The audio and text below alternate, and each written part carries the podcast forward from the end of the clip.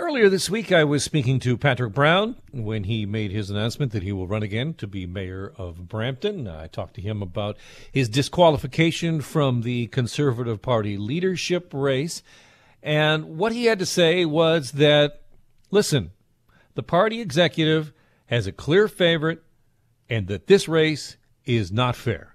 I think very clearly they, um, uh, the party establishment has favored um, Pierre uh, throughout this race, but you know my disqualification was very clearly um, in, in, initiated by the Poilievre camp, and they got their way with with the party establishment. Uh, so it hasn't been um, a fair election. Welcome back to our political panel. Lori Turnbull, Alex Boutilier. Lori, let's begin with you. Is the conservative leadership race tainted? Is it, or is this just Patrick Brown lobbing grenades from the sidelines? I mean, it's just hard for me to think that the conservative, like LEOC and the organizers of the Conservative Party, in any way are colluding with, with Pierre Poilievre for an outcome here.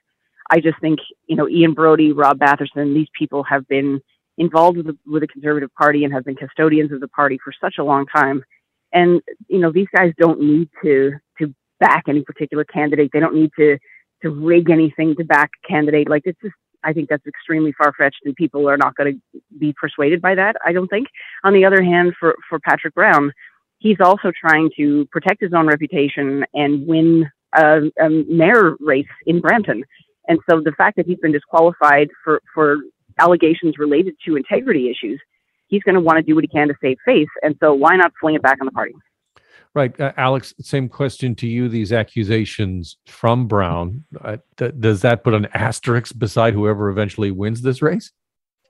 No, I don't think it does. And I don't think it does because I don't think even before Patrick Brown was disqualified that there was any doubt who was way in the lead in this race. Um, from the beginning, Pierre Poilievre was the front runner.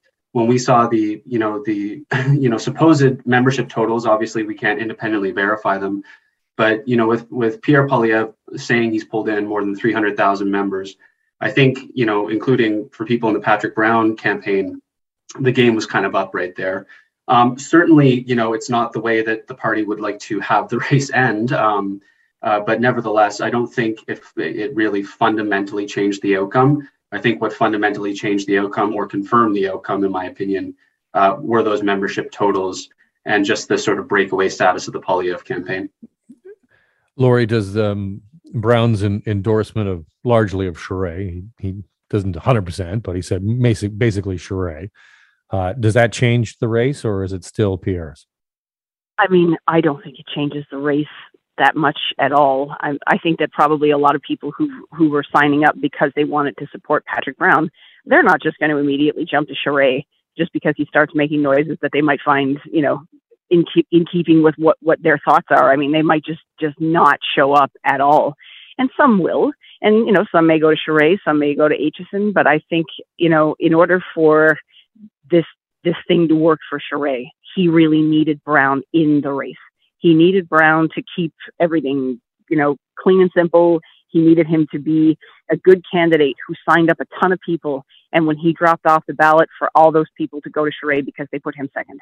And if that's not going to happen, then I just don't think the endorsement from Brown, which might be more problematic than anything else, which is why Charest is being kind of tepid about it, um, I, I, don't think it's going to make any difference. Alex, let's move to turbines, turbines, turbines. This is one of those stories that I think for a lot of Canadians is just kind of this, you know, kind of a mosquito behind your ear. It's buzzing. You don't, you can't get at it. You don't really. I don't think there's a real deep understanding or uh, knowledge of you know, like what's right and wrong here. The prime minister has said oh, this is a difficult decision, but it's a right decision to be able to provide these turbines, you know, back to uh, Nord Stream one pipeline, which is Russian state owned. How do you think Trudeau has handled this file? Yeah, you know, I think it's a difficult one because you kind of have to take into account 30 years of, you know, European and German energy policy and and geopolitics when it comes to Russia. Um, and you know, most Canadians, including myself, are not experts in that. Um, so it's bigger than just one decision from the Liberal government or from the Prime Minister, and bigger than just the specific turbine question. Um, you know, I will say that you know the Prime Minister has suggested that Um, you know, Russia is trying to use energy policy to uh, divide uh, European allies and NATO allies on the on topic of Russia, um, and that you know by sending these turbines back, the implication is that Russia has one less card to play on that. I don't know if uh, you know people buy that necessarily, um, but nevertheless, you know that's kind of the explanation that we're left with um, after what the prime minister claims was a very difficult decision. Lori, does it have an, have an impact on domestic politics, you think? Um, I mean, I think people in Canada are very much engaged on the issue of what's happening in Ukraine. And I think so, you know, to the extent that people want to see Canada as being as much of a player in trying to support Ukraine, I think that is important to people. Oftentimes, international politics, global politics, where Canada is in the world, these sorts of questions don't necessarily affect the mood in the country too much, but I think the situation in Ukraine is different.